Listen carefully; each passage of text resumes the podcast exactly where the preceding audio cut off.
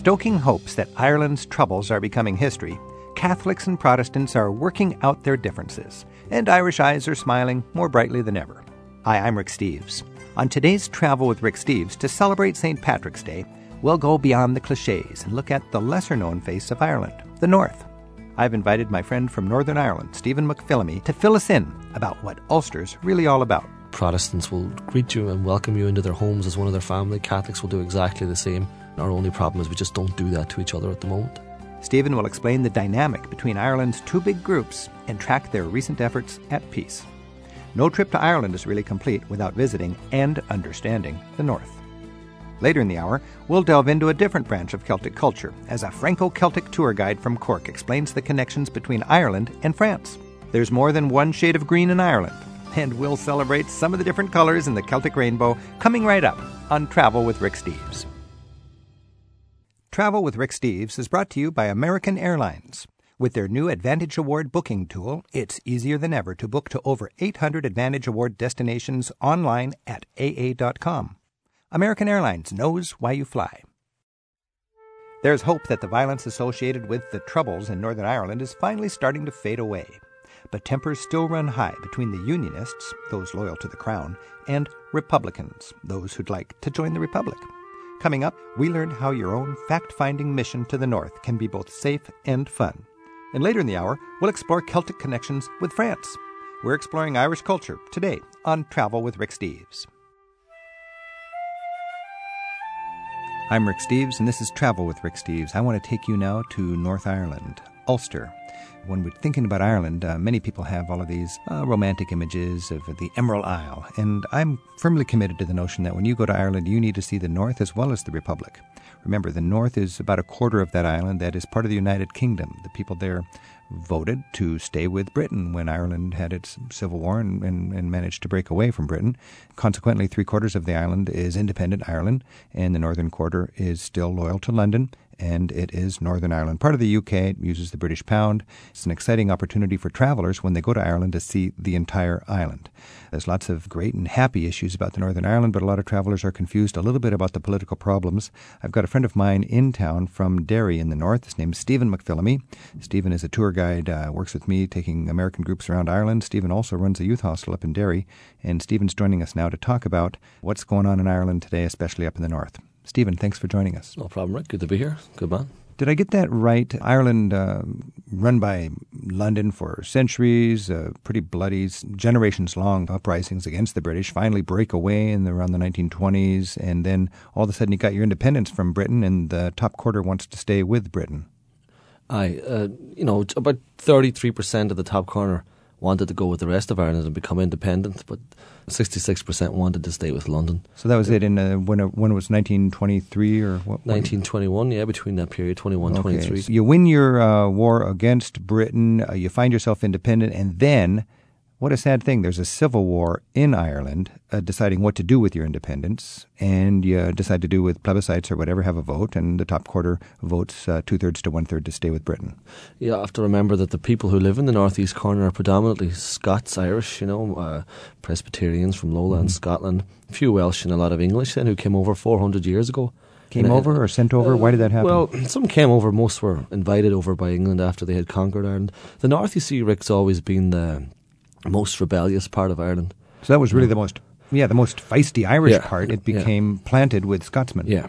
Hmm. The English realised once they had conquered Ulster that Ulster would never be loyal to them, so they needed to bring in a loyal population. Thankfully, they could have killed off the native population, the Catholic Irish, but they didn't. But they decided to replace them, put them on the reserves. So the Catholics of Northern Ireland historically have been the underclass in the yeah. north. And also, uh, the conflict in the north is not just about religion. No, I mean I'm a Catholic, but I have many Protestant friends and right. acquaintances, and it's not an, even an issue for me. I've never in my wildest dreams ever thought about discriminating against someone because they were Protestant or Catholic or whatever. You know, for me, it's more of a political issue. It's more of a cultural issue, and as you just said, there, economics. Yeah, economics. the Catholic community so, generally. So the, Catholic, the, the, Catholics were disadvantaged economically. Definitely, yeah, but that's changing now too. Sure. Um, you know, things are going well for the North. The, the men of violence, the women of violence, have decided to put their guns away. The, the sad thing, maybe also the inspiring thing, is there's so much talent in the north of Ireland.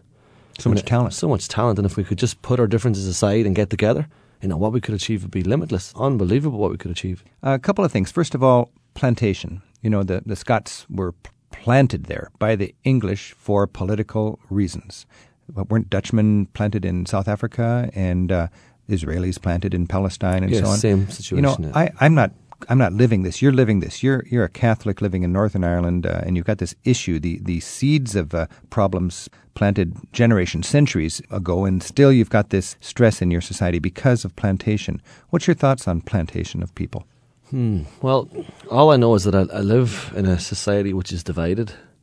Um, unnaturally. Unnaturally, and, and that can cause a lot of problems. It can cause a lot of violence. It can cause a lot of mistrust of each other.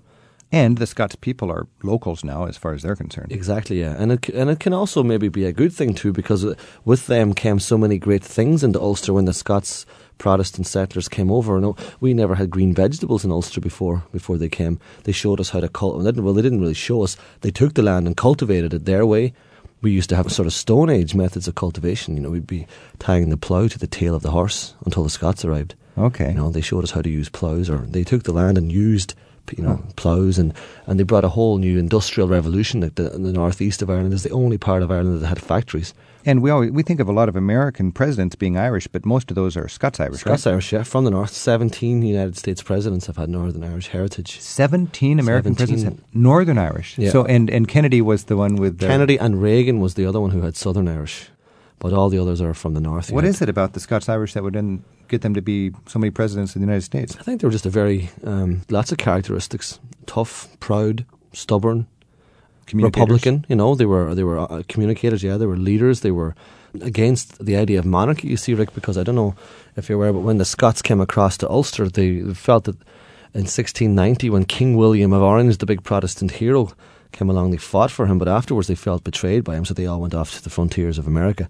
They became the Scots Irish in Alabama, Tennessee. Huh. Um, became Indian fighters. Davy Crockett's grandparents were born in the same town as me, Derry. Wow. So, you know, there's a strong connection there. Many Ulster men were at the Alamo. Very strong and proud connection. But they also told their kids never again trust a monarchy. Right. Never again. So that spirit, that, that, spirit of independence. Yeah, that spirit of republicanism. And, yeah. Yeah. Now, you mentioned that thankfully uh, moderate sanity has sort of taken over and people are putting away their arms and working it out in Northern Ireland. Still, about, what, 40% of the people are Catholic, 60% are Protestant? Roughly that, yeah. Now, what sort of initiatives, creative things are being done to bring the communities together? There's many initiatives. Uh, one that springs to mind straight off is uh, an organisation or a body called the International Fund for Ireland, uh-huh. which is a, a, fund that the American government, Canadian, Australian, New Zealand, British, European, Irish, these governments all contribute to this fund and they'll go in and they'll build a community centre in a deprived area. They'll fund the jobs, the staff there for maybe two to three years until it becomes self sufficient. They'll set up a creche. They'll send kids off to a camp in the summer to get them out of the ghettos during the marching season, which happens in July. Protestant and Catholic kids? Protestant and Catholic kids together, yeah. Playing together, um, getting over their family baggage, yeah, basically. But getting them out of the neighbourhoods because our neighbourhoods are all divided. Like every town, every village practically in the whole nor- of the north of Ireland is divided. So these are what we call sectarian neighbourhoods. Sectarian huh? neighbourhoods. You know if you're in a Protestant neighbourhood or a Catholic neighbourhood. Exactly by the way the curbstones are painted or the streets are painted red, white, and blue. The colours of the British flag would indicate a Protestant area, and green, white, and orange, the colours of the Irish Republican flag, would indicate a predominantly, overwhelmingly Catholic neighbourhood. So you drive through a little town, a little no-name town somewhere in the north, and do you know by the way the curbs are painted what the what the dominant? Uh, uh, yeah, I would think ninety-nine times out of hundred, you'd know exactly what's going on and who's which right. and who's who and what wow. it's Protestant, Catholic, British, or Irish to me, it's interesting because in the United States, where a lot of people are dealing with this, uh, you know, people fly the American flag, and some people uh, who would be opposed to our foreign policy would think that that's just a flag in favor of our foreign policy, and some politicians wear the flag and others don't, and, and there's this issue of the flag. I know in uh, Northern Ireland we have something that I consider the, the tyranny of the majority, where you've got a, a democratic situation, and it's just 60-40, so the 40% have to go with it. Yeah. Unfortunately, in Northern Ireland, uh, at least historically, uh, the 40%, the Catholics have considered the Union Jack. They've got a nickname for it, right? Yeah, they call it the butcher's apron. The butcher's apron. Yeah, so that would indicate the animosity towards the flag. Isn't that a tragic thing? Covered in blood historically, despite all the great, you know, there's lots of great and positive points associated with the British flag as well. But it is sure. unfortunate that that's the that's the dilemma. But what's happening to see in recent years too is that because the you know the Cold War is over now, America is saying to Britain, well, maybe you should treat Catholics in Northern Ireland in a different way. Maybe treat them fairer, bring them into the process. Uh, before that could never happen. Now that that's gone, um, I think Catholics are getting a much better treatment in Northern Ireland. The, the Irish language, the Gaelic language, is recognised. There's education and employment and all this, you know, uh, health things that are uh, very important day to day life for people. Having said that, as a tourist, you go through the north and you see signs of the sectarian problems. You see bonfires that are built weeks before they're going to be lit. That's right. We've often seen them together. And what does yeah. that mean? What is that telling people? Well, you've got the marching season, and, and, and this is the, the, the exasperating thing about, about life in the north is that you know, in America or Australia or Britain, they have cricket season or a rugby season mm. or baseball season, and we have marching season in Northern mm. Ireland. It starts in uh, Easter, goes right the way through to um, September. You've got 3,000 marches by a group called the Orange Order and various other sort of Protestant secret societies and religious institutions and sort of semi-political groups. Uh, there's no joke in the Catholic community. The Catholics don't really have an equivalent. There's no marches in, in, in the Catholic community. And the Catholics often say that the Orange Men's calendar is January, February, March, March, March, March, March, March, the whole way through. Wow. So there's a you know it's it's a big problem. Ninety two percent of the marches are peaceful. We went to one together. We saw it. It was colourful. It was probably not um, a family affair, you know, but it was an interesting spectacle. I think people would find it fascinating to see these marches. They're, they're it's like a drawback to the 17th century. Mm-hmm. Um, people with colourful uniforms and big drums and mm-hmm. bands called Kick the Pope bands. And, you know, it's just a thing that Europe's really left aside now.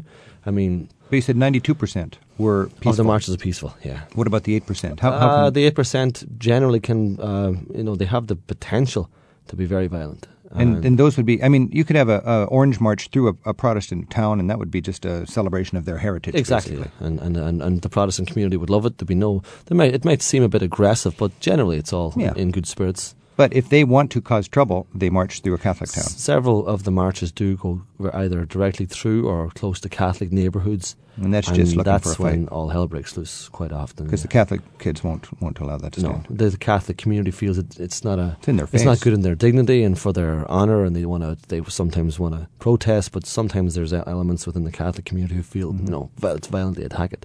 Fascinating thing for me, Stephen. I'm talking with Stephen McPhillamy, by the way, a friend of mine who's a tour guide from Derry up in the north of Ireland. When I was up in Northern Ireland, Stephen, I, I saw more tourists who were from Catalan and the Basque region, parts of Spain that have had trouble just like the Irish are having their trouble. Yeah. Uh, they, they must have sort of an affinity for the Catholics in the north. Yeah, it's interesting, you know, the, the, the international alliances that tend to develop. You know, we, we go to Belfast there, you'll see murals talking for freedom for the Basque country and the Palestinian movement. And uh, if you go into West Belfast as a tourist, you'll see a big mural in the Catholic neighbourhood and it, uh, maybe 30, 40 metres tall, and it says, We honour Father Mandela, Father of Freedom. Right. You, know, you, would never see that in a million years in a Protestant area. In, in but Northern. in a Protestant area, I saw a Union Jack on the flagpole, and under that was an Israeli flag. Exactly. They're indicating. Well, I think that may be sort of showing some similarity with the, the plantation or uh, colonist community in Israel, the Jewish community. But I think it's also just saying, well, if the Catholics are supporting the Palestinians, then we're going to damn sure support the Israelis, just to be. There you go. More about Ulster just ahead on Travel with Rick Steves. Join the conversation in the feedback forum on our website. It's in the radio section at ricksteves.com. Travel with Rick Steves is brought to you by American Airlines with 4,000 flights to 250 cities in some 40 countries around the world every day. It's easy to book your next flight at AA.com. American Airlines knows why you fly.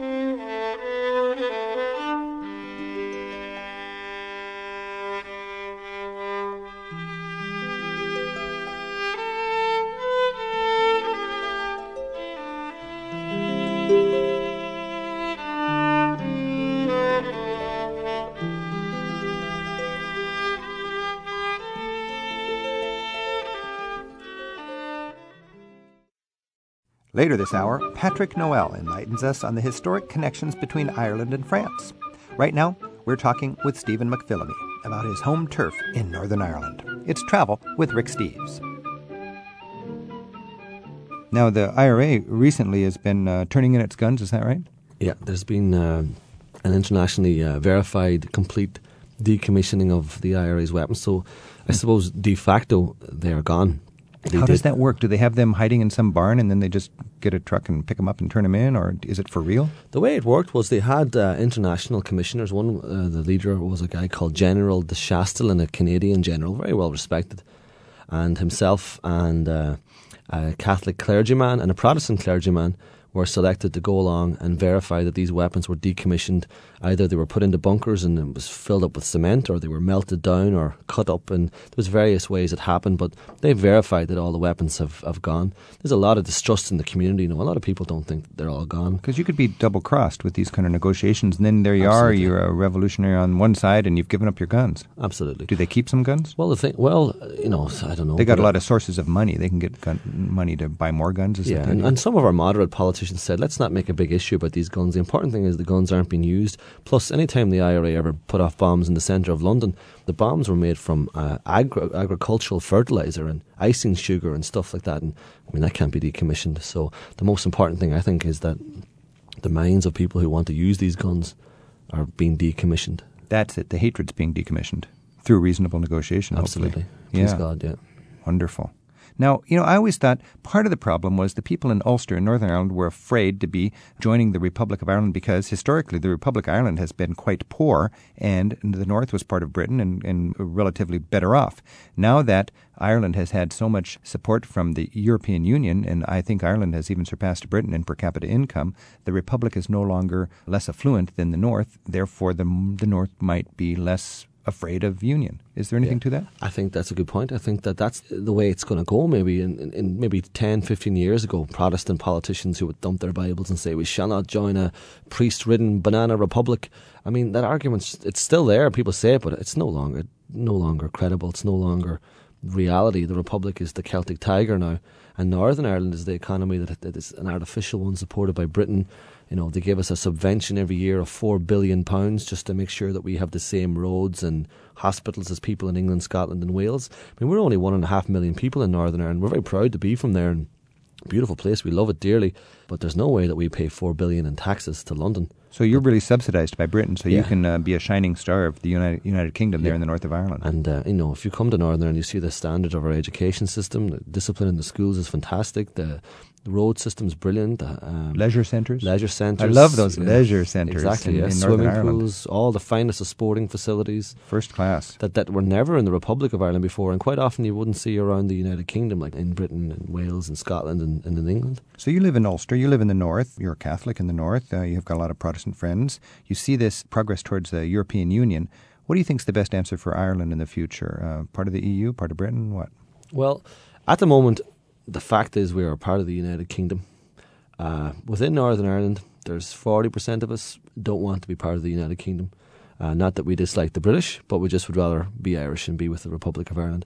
There's a lot of people like myself who think, well, you know, the talent that's on this island, if we can all get together, north, south, east, and west, join together, what we can become is immeasurable. A fantastic opportunity for us all, Protestant, Catholic, dissenter, anyone who's Jewish, whatever, it doesn't really matter what the hell you are. Just let's get together, let's be Irish, let's be part of what's a wonderful culture. And when you go around the world, no matter where you go in the world, you say you're Irish.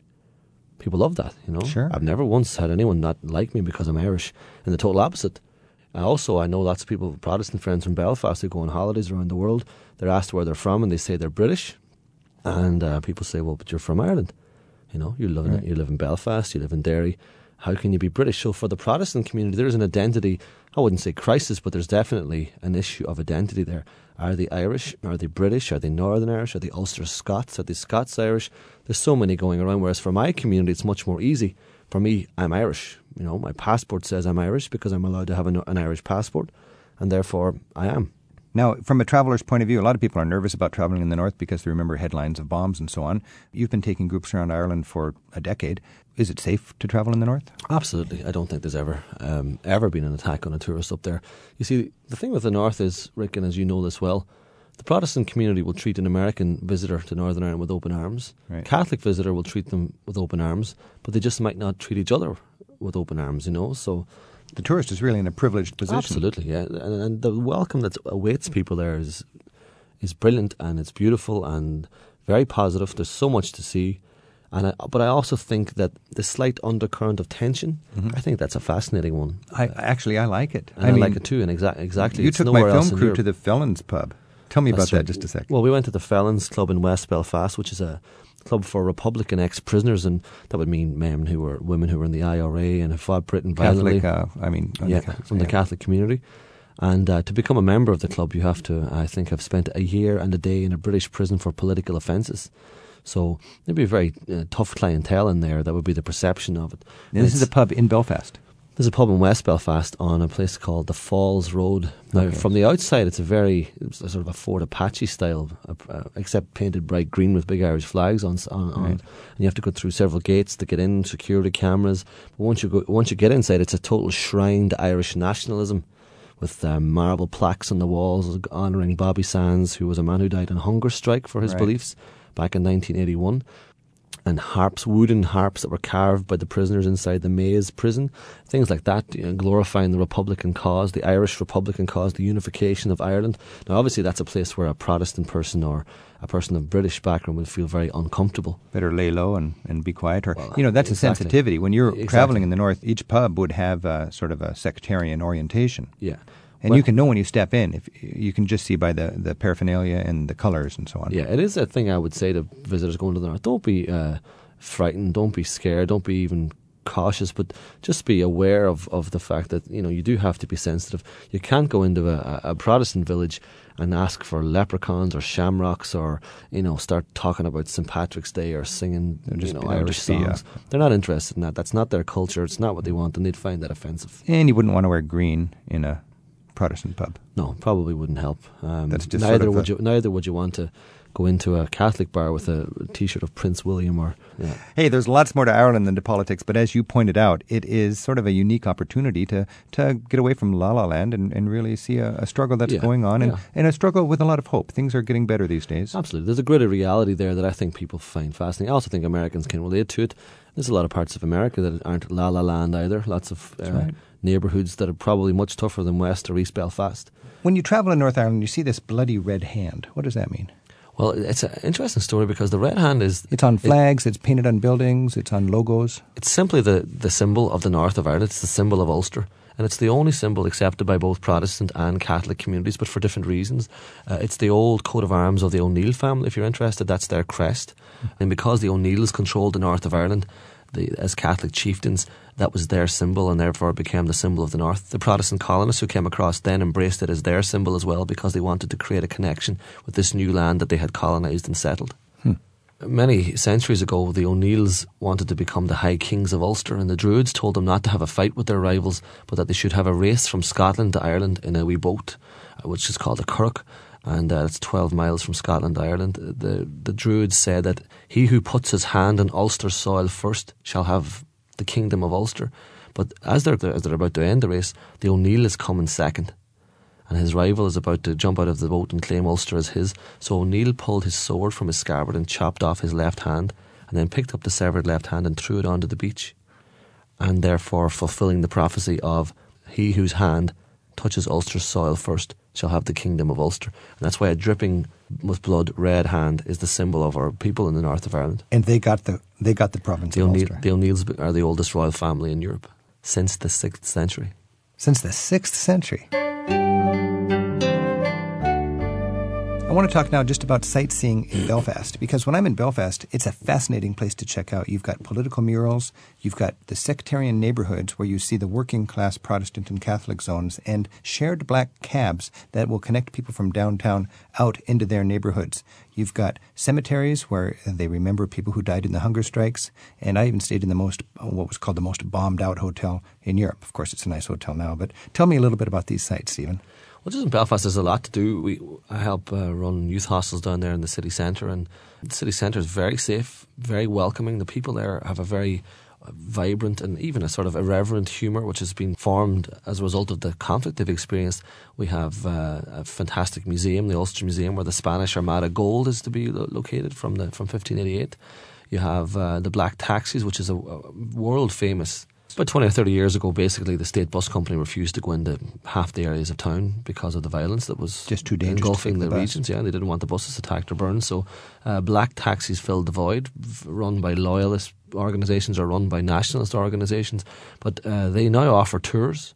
A lot of these people have no conflict anymore to be involved in. So, they're they're promoting their cause or they're they're bringing people to their areas, showing their murals, uh, making money by bringing people around in their black cabs, and it's a, a, wonderful, fantastic experience. And these political murals are quite impressive political art. I mean, they go way back to the roots of the struggle, and you can go into the Catholic neighborhood and see Catholic murals, and uh, go into the Protestant neighborhoods and see the Protestant murals. Yeah, I remember being a wee boy now. As a kid, these uh, murals were basically just slogans. Uh, sort of amateurish slogans sketched on walls, and these days they become internationally respected works of art. The artistic quality of them is incredible and the political undertones to them add that extra facet, that extra interesting, fascinating aspect. There's no reason not to include Northern Ireland in part of your next Irish adventure, I'd say. No, anyone going there will find that both communities will welcome them with open arms. Uh, Protestants will, will, greet you and welcome you into their homes as one of their family. Catholics will do exactly the same. But again, our only problem is we just don't do that to each other at the moment.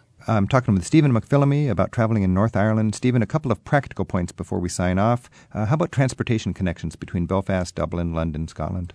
Uh, transport between Dublin and Belfast is good. There's a great train service paid for by the peace process. The two governments paid for it. Hmm. Uh, a little bit expensive. If you have a student card, half price, that's great. But you can uh, go in two hours or three hours or uh, something? to drive in a car uh, from Dublin to Belfast is now two and a half hours. And if you want to take the train? If you want to take the train, it's ironically three hours. Even on the new express train? Yeah, because there's a few stops on the way. I see. Uh, there is adequate bus services as well, and you can fly from Belfast to any British or Irish city with uh, Ryanair, EasyJet. So these discount airlines, airlines, London yeah. to Belfast, great. Boats and uh, cheap flights to Scotland? Yeah, great connections to Scotland. Um, people go over there for soccer games every weekend. Uh, Glasgow Celtic and Glasgow Rangers are the two big teams that we like. Um, so you want to go from Belfast to Glasgow? You fly actually get a cheap round trip. You get a cheap flight from uh, thirty pounds uh, round yeah, trip. Thirty pounds, right? EasyJet. Wow. Um, you can also get the ferry. It's a one-hour ferry, and it goes five or six times a day. Renting a car, uh, Stephen. If you rent a car in uh, one part of Ireland, can you drive it into the other with no problem? Yeah, some companies may have uh, insurance issues. You need to watch that and read the small print and obviously mention it. But yeah, it happens all the time. People drive up and down. There's no problem. Miserable weather in Ireland. Aye, a little bit. Uh, the north gets a little bit more snow than the south. Still right. nothing like um, North American standards, but we get a bit of snow up there January, February, a bit of rain throughout the year, and we're 52 degrees north, so we're parallel with Alberta. Alberta. In Canada. Okay. My experience is you just get out there and do what you're going to do. Whether I'm making a TV show, leading a tour, having a vacation in Ireland, the wind blows the weather through, exactly. so it doesn't get socked in like we yeah. might be. And no to. one, no one is coming to Northern Ireland for a suntan, so that's never a big that's problem. for sure. You probably rust just like we do here in Seattle. One pleasant summer's morning, when all the flowers were springing, oh, nature was adorning, and the wee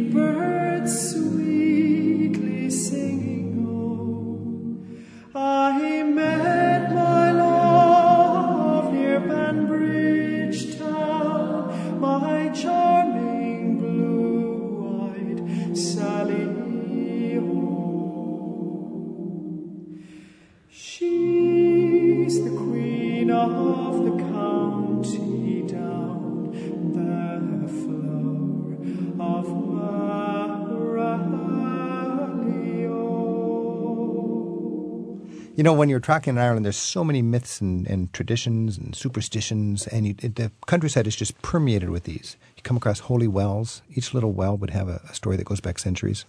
Yeah, the wells are everywhere, and they're pre-Christian actually. I mean, people go to them now to be blessed and to get ailments cured. I, mean, I had a verruca, which I think you guys call plantar's wart, when I was eleven. My mother carted me off to a holy well and stuck my ankle in it, and um, really, so you really went. The verruca disappeared two or three days later. Now, that could be from a religious perspective, which I would believe, but it could also be the healing properties of the water, and that's what the ancient Celts saw. The, the ancient Celts used these wells as a as a source of healing and spirituality. So when the Christians came, they knew the people were going to go to the wells. The Christians were smart enough to say, okay, this is now a holy well.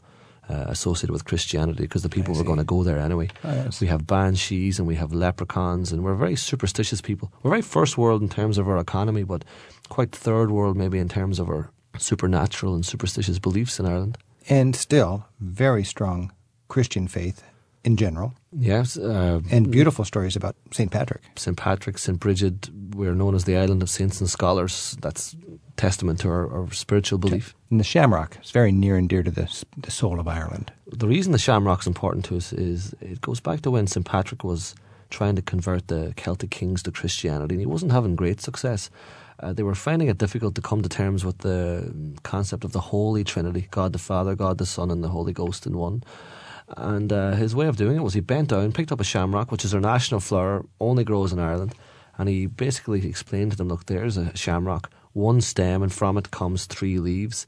So from God comes God the Father, God the Son, and God the Holy Spirit. And the Celts went with that. So even St. Patrick had the gift of gab. Yeah. for- Wonderful way of teaching. For a Welshman, he was a very. He was a Welshman. speaker. We think he came from northern Wales or northern England. Definitely a Roman citizen, but very much accepted by our people and Mm. our national hero, St. Patrick.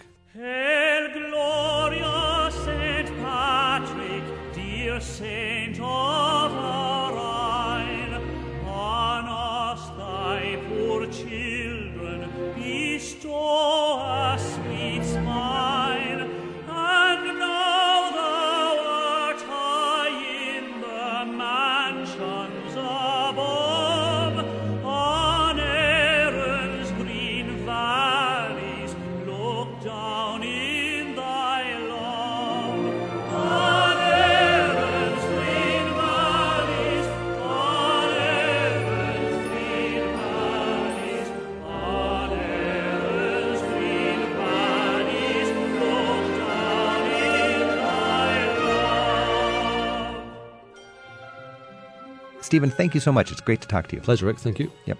You'd be very welcome. Céad Míle 100,000 welcomes. From time to time, we like to read from the travel haiku poems that our listeners send us at Travel with Rick Steves. The radio section of our website has details on submitting an original poem about your travels. Here are some recent submissions that we thought you'd enjoy. Melissa Speed of Fort Worth, Texas, is a fan of study abroad programs and writes us this haiku about what she remembers from a visit to London 11 years ago. Hearing a child laugh, in Hyde Park I smile, we are all the same. Patrick Snetzinger is known as a haiku masa on Bainbridge Island, Washington, and offers us this poem. Castles in a daze, and leprechauns walk the streets. Faces soon extinct? And Mark McKeon listens online from Wassenaar in the Netherlands and writes us this haiku about his home. It's raining again. Oops, it stopped. Oops, it started. Welcome to Holland. We'll explore Irish connections with France next on Travel with Rick Steves. Our phone number 877-333-RICK.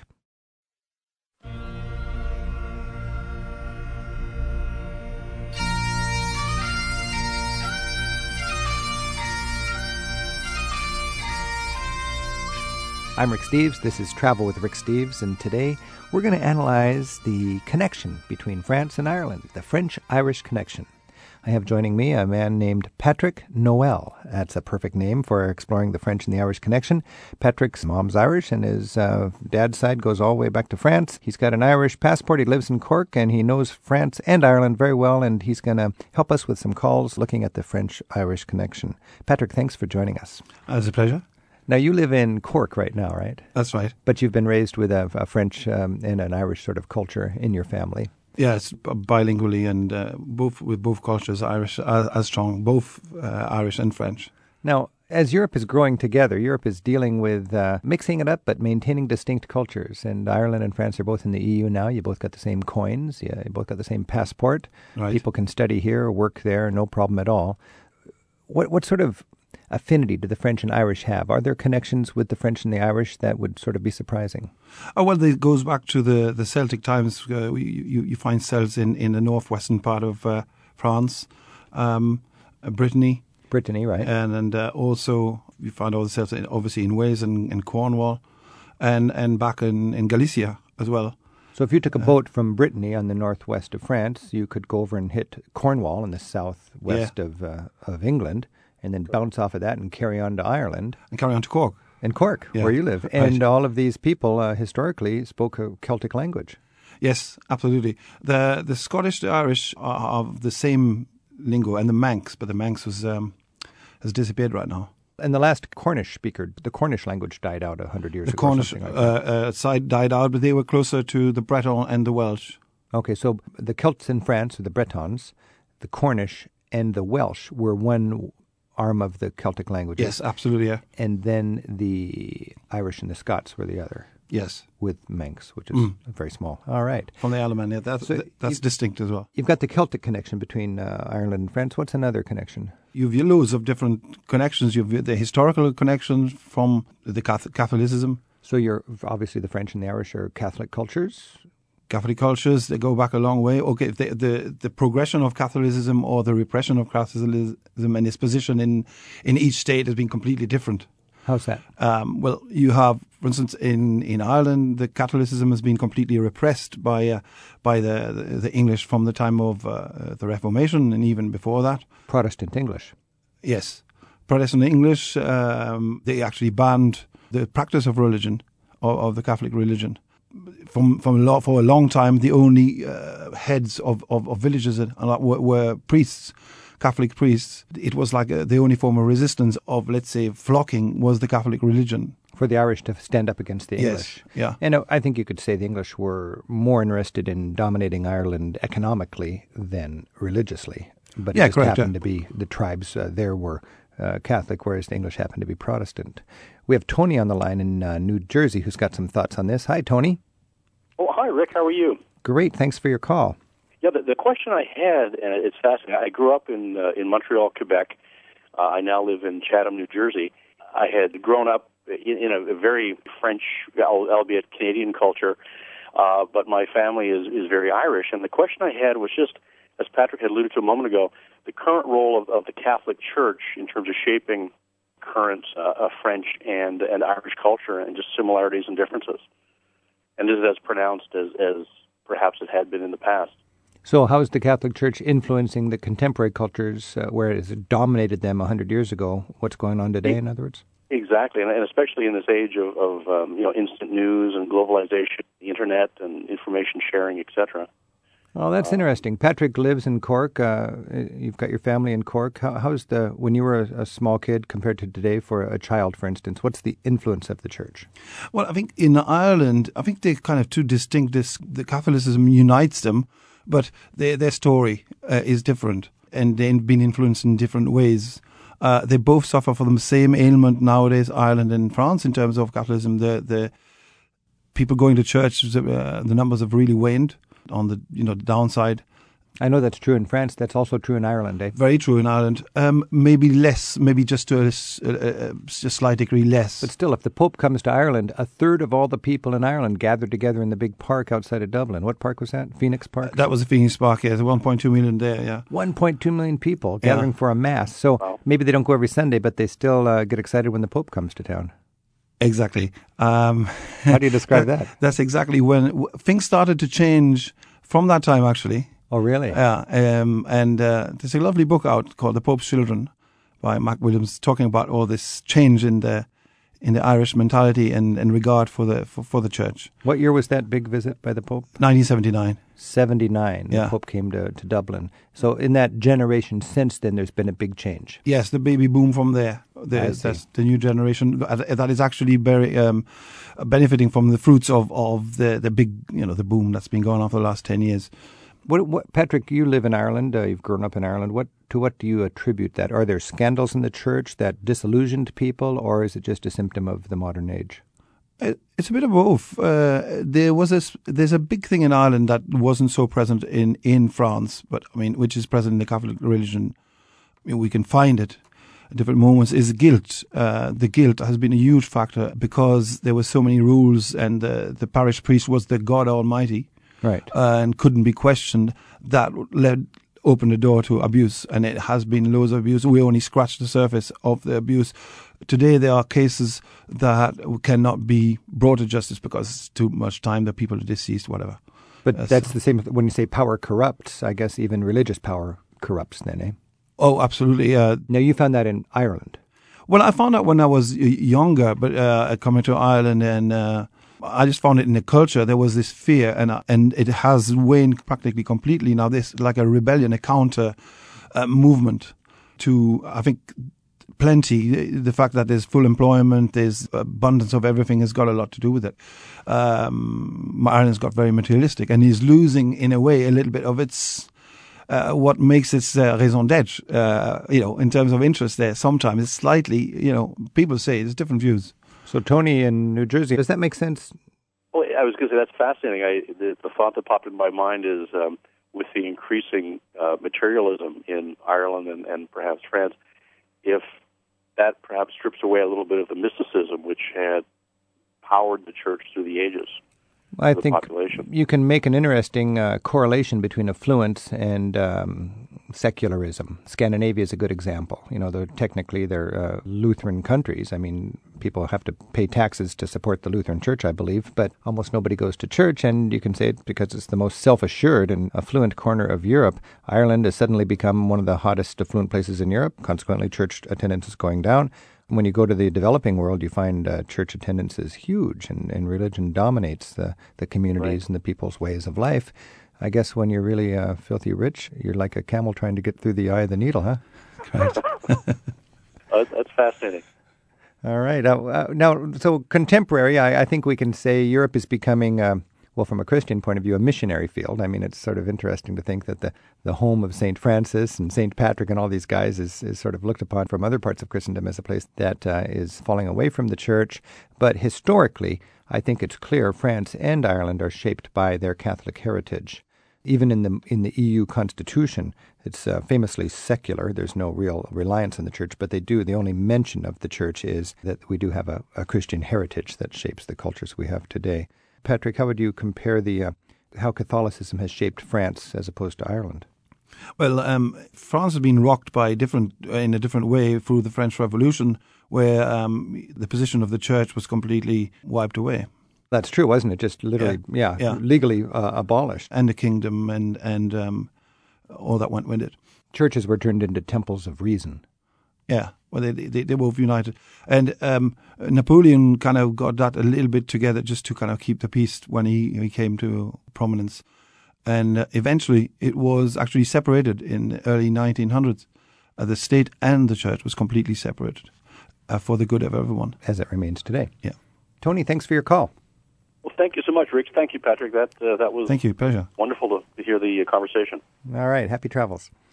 Amy's on the line in Lafayette, Colorado. Hi, Amy. Hi, how are you? Great, thanks for your call. Well, thank you. I'm also a fan of the show, um, like others, um, and of the travel tools that you provide. Thank you. Do you got any? What are your thoughts on this uh, French-Irish connection? Well, I'm actually very fascinated by this um, Catholic connection that um, is really running through as a theme, because my grandma, who recently passed away, she was my her maiden name was O'Brien, and she was Irish Catholic and somehow ended up meeting my grandfather, who is French and German, and our last name supposedly is a French spelling of a German name, although I don't know whether that's true. It's a spelling of Schmitz with a Z instead of a DT. Hmm. And they're both very with a strong Catholic connection. And I was wondering first of all, you know, if that makes any sense and if that's possible that that could be a French spelling of a German name and why I guess if there was any sort of a movement of people from Germany to France and to England and uh and of course Ireland with respect to Catholicism and moreover how one would trace your heritage um, because I am planning on traveling to Ireland and would love to be able to find out sort of what the heritage is and what the connections are with my family. Right. Um, Schmidt, um, I've come across the name Schmidt in France, but it's written S C H M I T T, uh, which is kind of slightly different. Uh, there's no really obvious connection to a, um, a, a, a French. Um, it's a French sounding. It's probably Germans that might have um, come through in subsequent to the wars or were, you know, for some reason dis- displaced. And a lot of times you'd change your name to make it easier on your family when you're uh, trying to assimilate into a culture that didn't like where you came from. Right, Correct. right. And I know that's true, but it seems that S-C-H-M-I-T-Z would not necessarily be easier. It doesn't look terribly French to me, but uh, yeah, me neither. That's why I've never truly believed my dad when he tells me that. well, uh, you maybe you got to go over there and do a little research on your own, there, Amy. How does one go about that? Well, and let's take Ireland for instance, because that's where Patrick lives. Uh, if you want to trace your roots in Ireland, Uh, you have to go in Ireland. You have to go to the actual um, uh, locality, the parish, because uh, a lot of the records were, were burnt in in the Four Courts uh, when when there was the rising, and, uh, and, uh, explain that a little more. When they and uh, when there was the the Easter rising, and subsequently the War of Independence and uh, the liberation of Ireland, there was fighting going on around the Four Courts, and uh, um, on the occasion of a fire there. Uh, it, it destroyed all records that you know from that time. So that's Wow. going back uh, way back in history. So the records that do survive would be in the village church. Uh, exactly the, pa- the the the parish uh, the area and and the local priest would have access to All right, um, well the local parish. Amy. Good luck on your search. Yes, thank you very much. Uh huh. Bye now. Bye-bye. Sharon is on the line in uh, Capitola, California. Hi, Sharon. Hi, how are you doing, Rick? Great. Thanks for your call. Thanks. We're talking with Patrick Noel about a French Irish connection. What are your thoughts on that? Yeah, I actually um, am Scottish and Irish, but um, my maiden name is Lacey, spelled L-A-C-Y, which uh, half the family thinks is a connection to Hugh de Lacy in Ireland, and um, the other insists, the other side of the family insists that it must be Gaelic. And I guess I'm kind of curious why it would matter after 150 years um, having immigrated that long ago. But I'm curious, you know, if there's um, a significant French connection since the Norman invasion. Well, there, there were Huguenots came to, to Ireland as well. There was a famous Huguenot quarter down in Cork in French Church Church Street. Coming back to your name, uh, De Lacy is could be linked to the from Norman uh, heritage. There is also the name uh, Lucy, L U C Y, which is uh, on its own, Lucy, L U C Y. That's a very current family name in Cork as well, especially. So maybe you, you, you could um, direct your research to that to the Cork area. Okay. Um, It's an interesting point that Sharon brings up why people would even care. And it is kind of funny, isn't it? Generations later, they're still debating is this Norman or is this Irish? Yeah, I, I, I just find it really interesting. Um, but uh, I and and I guess I'm not I'm not certain why I even care, but I have a tendency to lean toward the Gaelic connection and, and assume that, um, among other things, I have always heard that Hugh de Lacy didn't have any legitimate heirs. Right, uh, that's that, that, that's interesting. I mean, the Gaelic is always more romantic anyway. So, So he had uh, no legitimate heirs, meaning he had illegitimate heirs. Is that the idea? I assume he probably did. I think Hugh de Lacy probably did. All right. Well, that's one reason, one thing to splice into your travel planning, uh, Sharon, Yeah. when you head over there. So good luck with that. well, thank you very much. Yeah. Thanks for your call. I'm talking with Patrick Noel, and we're exploring the connections between the French and the Irish. Now, uh, most of the connections are because of the religion, the common religion, uh, Correct, yeah. Catholicism. There's also connections because they have a common enemy, yes, um, Britain, England, Britain. yeah, all over Europe in the history, you learn my neighbor's neighbor is my friend because you have that common enemy in the middle. And historically, of course, England and France were the were the superpowers, and uh, the Irish were the little thorn in England's backside. And uh, the Irish had that. Uh, also, the Scots. I was just in Scotland, and there's a lot of Mary Queen of Scots was basically, I guess, raised in France, and the French took her in and, and had great for hopes for her because she was sort of the hope of a Catholic Scotland Re- revival, yeah. to stand up against the uh, Protestant English. So, as we struggle with these different cultural connections, we're entering into a, a fascinating time for traveling through Europe because as Europe is uniting, the regions are able to flex their muscles and wave their flags and speak their dialects more freely because the nations are no longer threatened by the regions because the nations realize they don't matter that much anymore because Europe is becoming Europe rather than instead of Paris and, and London and Amsterdam and Berlin calling the shots. What do you see, Patrick, as uh, the impact of Europe uniting on the regions in their ability to, to be independent culturally? Well, um, my view is that, for instance, I'm against the European Constitution as in terms of having a kind of a synthesized Europe uh, and a federal Europe. I think, like for the states, it works differently because it, it was a new country and it, it was um, there was a mix there, a dynamic mix, and it's proven its its mm-hmm. its workability. Whereas in Europe, you can't explain globalization to the French, um, you know, winemaker or you know all the really ethnic uh, uh, stuff the traditions go very deep in France, for instance. Take the example of France because uh, it seems to not globalization seems to fit better for England and Ireland for some reason. Like they've gone away a little bit from from the land as well mm-hmm. in those two countries. Whereas, so that's why I think um, there should not be a constitution, but a respect of each one's cultures, and then but they can still have a synergy.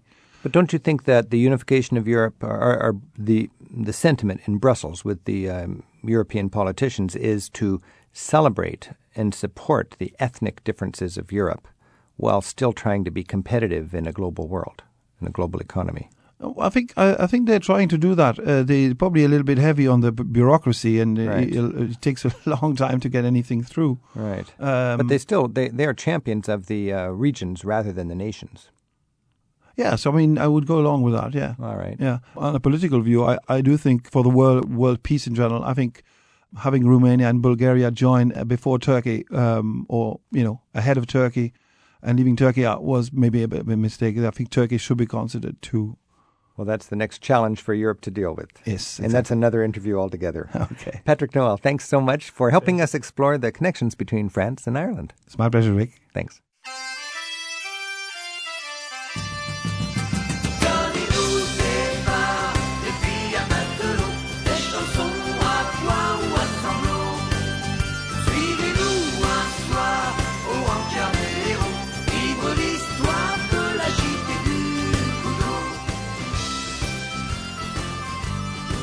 Travel with Rick Steves is produced by Tim Tattan at Europe Through the Back Door in Edmonds, Washington.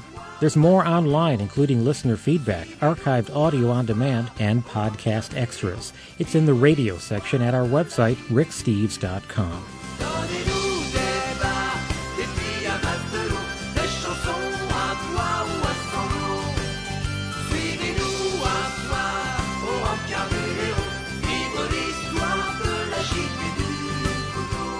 Join us next time as we travel with Rick Steves.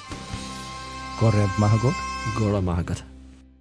Travel with Rick Steves is brought to you by American Airlines. With their new Advantage Award booking tool, it's easier than ever to book to over 800 Advantage Award destinations online at aa.com. American Airlines knows why you fly.